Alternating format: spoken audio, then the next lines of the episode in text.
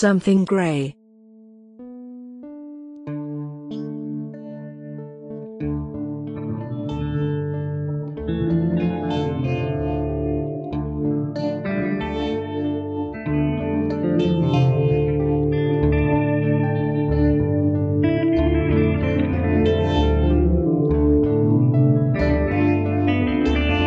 Sitting on the bank, with a book on my knees, I watch Emmanuel from above as he throws pieces of wood at his dog's saucepan on the sandy bank, barefoot, his trousers rolled up to the knees. The dog stands up on its hind legs to observe the trajectory of the stick, then dives into the river, swims up to it, brings it back to its master and receives caresses and compliments. Now the two are tired, Saucepan repeatedly shakes himself against Emmanuel, as usual, and begins to roll around in the sand, ploughing it with his muzzle. He sits down on the riverbank and nods to me as he picks up his sneakers with one hand and wipes the sand from his feet with the other. I point out the clock to him from afar. He nods in a huff and begins to walk up the bank. Cover slowly thinning, the sky is shading blue. I watch him approach in a feast of colors juxtaposed in an absolutely casual way, the gold of the hair, the blue of the eyes, the purple of the smiling lips, the horizontal white and green stripes of the shirt, the blue of the blue jeans, the multicolored checks of his grandfather's shirt that he uses as a jacket. Judging him according to social conventions, one would say him ridiculous, seen through the eyes of nature, he is stupendous. Next to him Pan, grey and hairy, looks like the ghost of a porcupine. He drops into the grass, leaning on his elbows. Down, Pan. He orders the dog who tries to dry himself on me. I stroke it and repeat the order. The animal crouches in the sun, panting, with its mouth open and tongue hanging out, a foolish expression of happiness on its muzzle. Immediately, however, he gets up and starts rolling on his stomach on the corpse of some animal, conscientiously rubbing his back on the fetid decomposed remains. Emmanuel looks at him perplexed. Why do you think he does so? I think it's a conditioned reflex. Jackals roll over carrion to camouflage their scent. So Pan is descended from a jackal? Well, yes. How many things you know? I take off my glasses with a professorial gesture. I was born a little before you. And then I was a model student, me. No illusions, right? No illusions. Be careful, now the jackal will try to convey his odorous camouflage by rubbing himself all over you. Why will he do such a thing? Because you are his master and he wants to share everything with you. Pwa. He throws a stick at him, the dog runs off to retrieve it and returns shortly afterwards with the piece of wood in his mouth. He crouches down and starts gnawing on it, holding it between his front paws. It smells really bad. I'll wash it later. And anyway, he is not a jackal. He lifts his childish face, which the slight squinting of his eyes and the pouting of his lower lip make somewhat imperfect, and therefore more charming. I put the book in front of him, you have a quarter of an hour to go over the conditional clauses. Latin or Greek? Greek, don't you see? In exactly 20 minutes I will interrogate you, and if you don't know it by heart I can be very vindictive. What will you do to me? I'll probably beat you up. He thinks about it for a moment. I might like that. He gives me a silly smile. I look at him sternly. Look kid, we need to talk. He turns on his side leaning on an elbow. I'm listening. No, that's enough. Sit up straight. He obeys and sits cross-legged. You know, don't you, that you're putting me in a position where I can't fulfill my commitments to your parents? More or less. More or less? No way. That's not honest of you. Don't take advantage of the fact that you're nice and that I like spending afternoons with you. Am I nice? Somewhat, but that's not the point. Do you really like spending the afternoons with me? Don't change the subject. I'm not going to keep leading you on, we're both wasting our time, and I have other things to do in life. I'm sorry. You're not excused. You really don't excuse me? I swear I didn't do it on purpose. Besides, I know the conditional clause well enough. It's not something you can know well enough, either you know it, or you don't. And now try to be serious and explain to me what you don't like about school. I'd sooner explain what I like. Don't make it funny, I'm not joking. Don't force me to conclude that you are just a spoiled kid, which doesn't seem to fit your type of teenager. My type. Doesn't seem to fit. You have a creepy way of expressing yourself, teacher. So? I'm waiting. He shakes his head and strokes the dog. How can I explain it to you? You wouldn't understand. You have a top of the class mentality. At most, I can describe my impressions to you, if you don't get angry. Do that. Okay. Cold. Mold. Basement. Cobwebs. Go ahead. Corpse, grave, claustrophobia. Dead sewer rat on its stomach. I get it. Stop. In my opinion, you teachers lack everything necessary to be alive. No offense, of course. Why should I be offended? I'm not a teacher. I don't understand whether you take the piss out of us or not. Adolescent slang doesn't work with me. Try to express yourself in a more sophisticated way. And stop with the you, I've already told you I'm not a teacher. All right, Professor. Let me rephrase my thoughts in a more evolved manner. I don't understand if the teachers are so obtuse to think that studying useless things is important, or if they do it just to make fun of us. Is this better? Much better. You constructed a sentence with five subclauses and one coordinated. That's nonsense. I said the same thing with more words. Form is substance, one day you'll understand. It's you who didn't understand, but that was obvious. Explain it better, maybe I can do it. I doubt it. Essentially, when I'm at school, I feel like a Martian. I watch my classmates taking notes, asking questions, raising their hands to answer instead of the students being questioned, and they all seem dumb to me. There's something wrong with my head. Or theirs. He's a funny kid. I look at him with all the seriousness of which I am capable under the circumstances. First, studying useless things is not useless at all.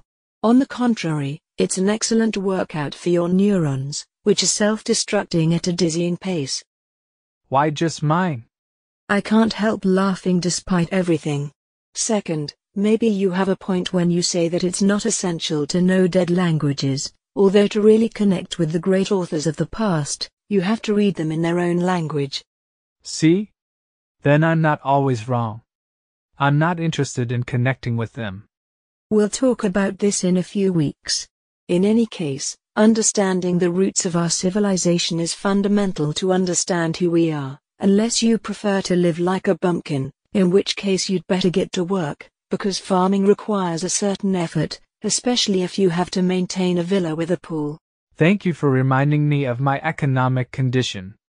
As if I had chosen it. But you're not doing anything to escape from it, right? How do you know? I'm doing what I can to escape, give me time, I'm only 16. Okay, we'll see. I'm curious to see what you'll do at 20. I bet you'll enroll in business and economics. Are you kidding me? No, why would I? But please, continue your reasoning. It's over. I'm not a great thinker. Anyway, these Greek authors are one thing, but how can you stand the Latin ones? It's all fake, it's all rhetorical, Professor. There's no blood, there's no sex, there's no emotion, there's nothing that's needed to make good music. What does music have to do with Latin? It has to do with everything. He closes the conversation and doesn't seem to want to reopen it.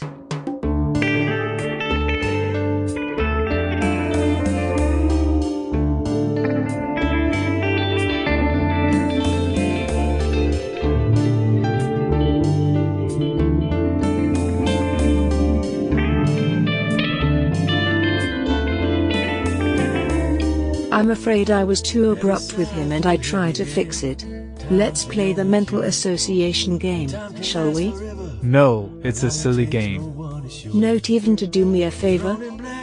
Alright, come on. If it's to do you a favor.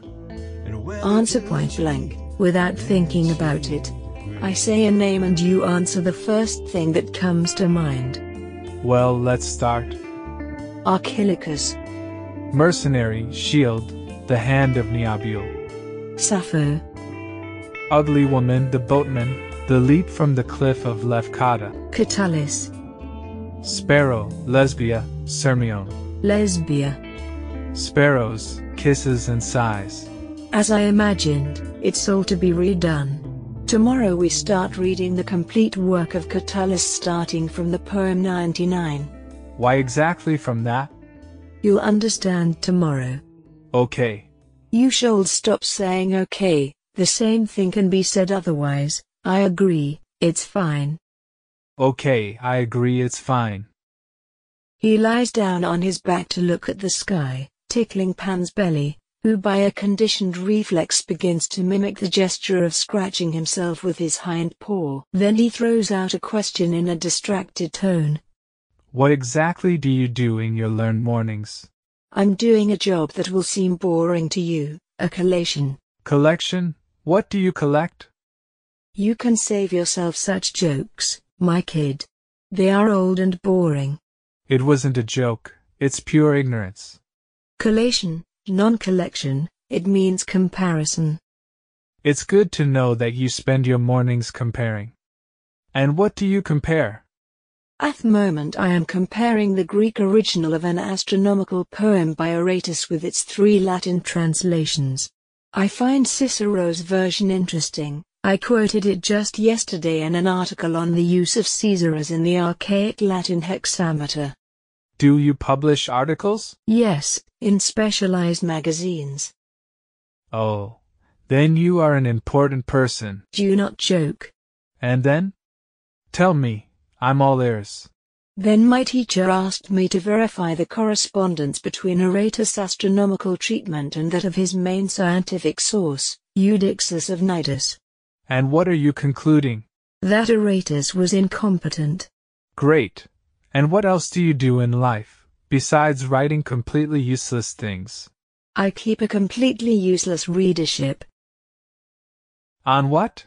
On the metric structure of the Aristophanes parody of Euripides. Said like this it seems like a dead bore, but I assure you it is not. I believe you by faith.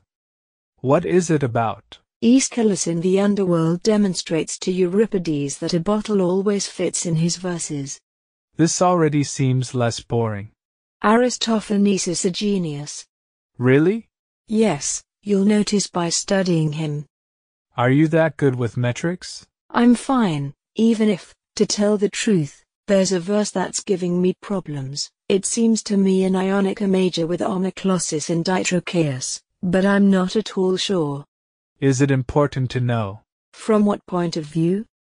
From any point of view. I answer him after a moment of silence. Nothing is important, kid. We must die anyway. Just because we must die, you shouldn't waste time on useless things, don't you think? Which ones would be useful? I didn't know, but definitely not these. Cultivate the land? Earn a lot of money? Be a volunteer for the Red Cross? Travel the world on a sailing boat or what? Just to figure out what's important to you. Forget it, I said bullshit. And then, I don't live only on this, I also do other things in my life. Like wasting time with me? That's right, that too. There is only one person who could convince me to devote myself full time to philology. I would follow him even to the end of the world, if he alone told me leave everything and come with me. Jesus Christ? You're not funny, kid. Don't take everything personally. Come on, tell me who this guy is that you would follow to the end of the world. Professor Mustard. What does this professor teach? Frying chips at McDonald's. More and more witty. Professor Mustard teaches classical philology at the University of Lecce and is a distinguished historian of antiquity. I'd do anything for him, crazy investigations, boring searches, compilation work. I'd work for free, I'd even move right away. So far away? Yes, no regrets. It makes no sense to stay and work here. Why? Too long to explain. Trust me. And, my brother? Your brother knows me, he would understand. I'm not a worldly type, I'm comfortable in the midst of books and characters from the past. That is among the dead. They are much more alive than most of the people I know. Do I know that you have more or less the ideals of a mole, prof? If you think so, let's stop immediately. I don't want to inflict my mole ideals on you. No, what does it have to do with it? I'm glad you helped me. You see, I'm trying.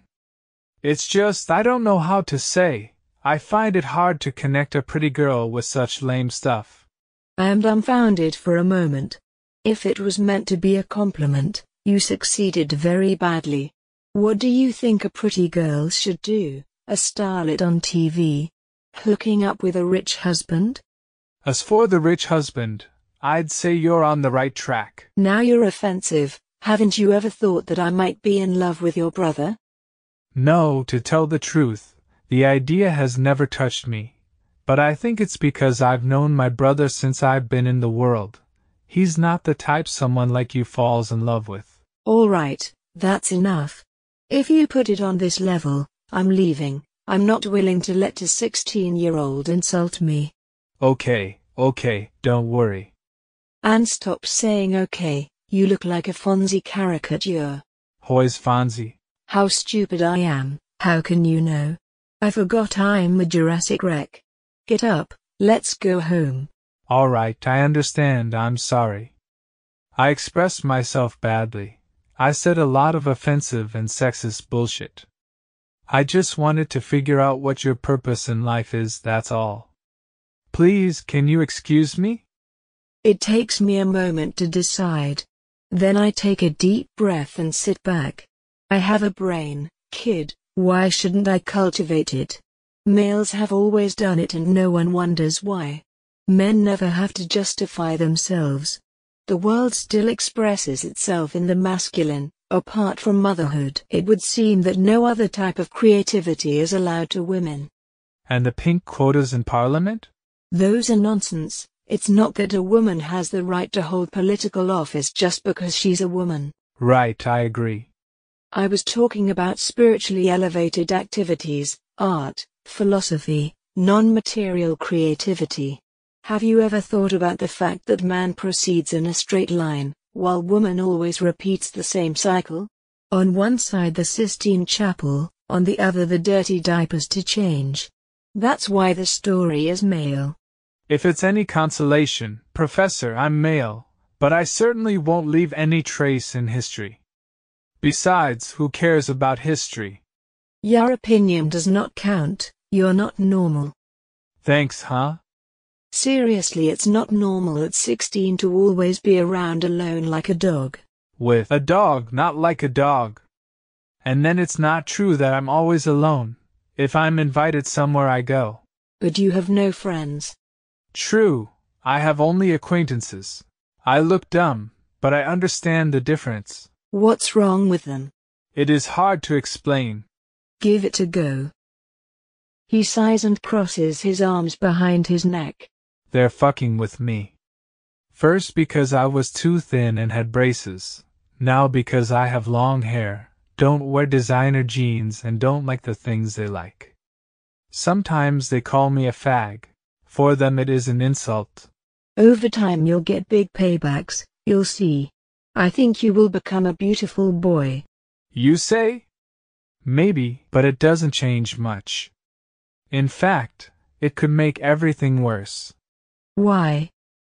Because I don't care about those paybacks. What others consider normal has a completely different effect on me. Sometimes I come home feeling all bruised. Bruised by what? By a lot of things. Life beats hard on me. I understand you. He turns to look at me. Do you really understand me? Really? He rests his head again and smiles. This is a good thing. Now study. No building can be built without bricks and mortar. What if one wanted to build an igloo? I glare at him and drop the open book on his face. What the fuck? Are you stupid? Shut up and study. He turns around grumbling, leans on his elbows and immerses himself in the review. As I gather his books scattered in the grass, I am curious about the sight of a thick notebook with a worn leather cover. I take it in my hand without opening it. He sees me out of the corner of his eye. My grandfather gave it to me. It's my diary. Do you keep a diary? Of course. Before I met you, I had no one to talk to. That's a really nice compliment. I put down the notebook. You can read it if you want. I would feel very indiscreet.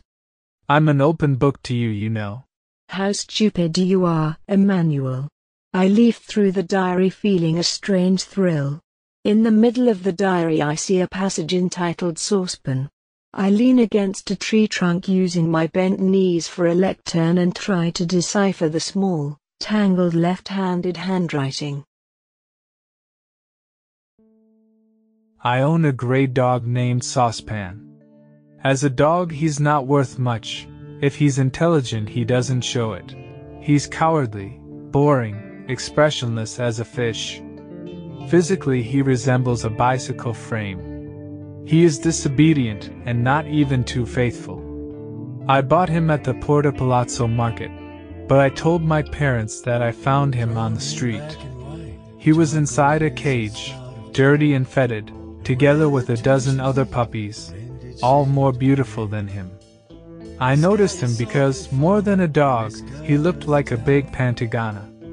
He blankly stared at people, and when he saw me, he started barking. I passed by to go buy a CD, but on my return, as soon as he saw me, he started barking again. When I stopped in front of the cage, he stopped and started wagging his tail. So I understood that he really wanted me. I gave the seller whatever was left in my pocket and took him away stuffed in a plastic bag. He doesn't give me any satisfaction. When I call him, he doesn't obey, he steals from waste. He doesn't know how to behave like a civilized dog. He lacks the most basic instincts. He doesn't sense dangers. He's not distrustful. He doesn't defend himself. He constantly risks ending up crushed under a car or mauled by dogs bigger than him, in front of which he never backs down. I've had him stitched up a couple of times already. His legs are all a patch. He loves cats, but cats don't love him.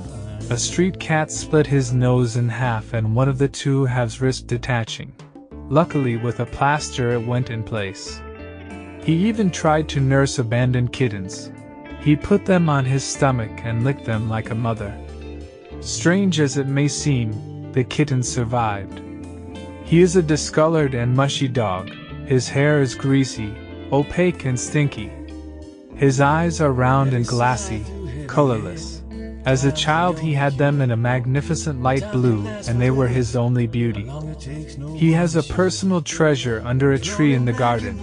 He has collected all the pine cones he could find a rag, a couple of bottle bottoms, a piece of aluminum foil, and a dead sparrow. He spends half his days guarding the treasure and nibbling on pine cones. The other half is spent barking at passers by and a strange crest of hair stands up on his back because he's afraid they'll react. He's a strange cross between a daredevil and a coward. He is an unfortunate being who exists and survives by mistake, a mistake of nature, and it is precisely for this that I love him. He gives me nothing, perhaps not even affection, but it is enough for me to see him live, to be alive and happy thanks to me. This made me reflect on the meaning of love. I will never fall in love with a lucky and beautiful girl. I could fall madly in love with a mediocre woman, not despite that, but precisely because of that, to see her live, laugh, be happy thanks to me. Yes, I'm sure, if I ever fall in love, I will fall in love with a loser. I close the diary. I watch him for a long time as he finishes the review lying in the grass, with his temples resting on his fists, his knees bent and his ankles crossed. He is a strange boy. Finally he raises his head. I'm ready, he says, handing me the book. As I leaf through it he gets up and stretches his legs, hopping, as if to train for the interrogation. Then suddenly he crouches next to me and kisses my cheek. Why? I ask him. So, there's no reason. I'm happy. Me too. And I will be even more so when you have repeated the conditional clause to me by heart. The walls are thin in the place that I live, and it's always so loud outside. The neighbors scream and shout on either side of me. Sometimes it's hard to sleep at night. Trying to sing a song I heard yesterday, but I just can't recall the words. The neighbors banging on the wall, hey, keep it down in there. Leave the singing for the birds. But it's a sunny day. No need to stay inside. Time for me to put the foot to the pedal and go out for a ride. The town is very small, but it's the world that I live in. There's a freeway that's rolling by. The coffee shop is drawing in the weary drivers. Our caffeine will open up those eyes. The traffic lights are always red way too long. The green light's just a short and surprise. Is there somewhere else that I ought to be? Another kind of place to live my life. Well, it's a sunny day out in the countryside, and freedom is the road that I travel. So I'm going for a ride, going for a my mind steady. And I'm not coming back unless I'm good and ready.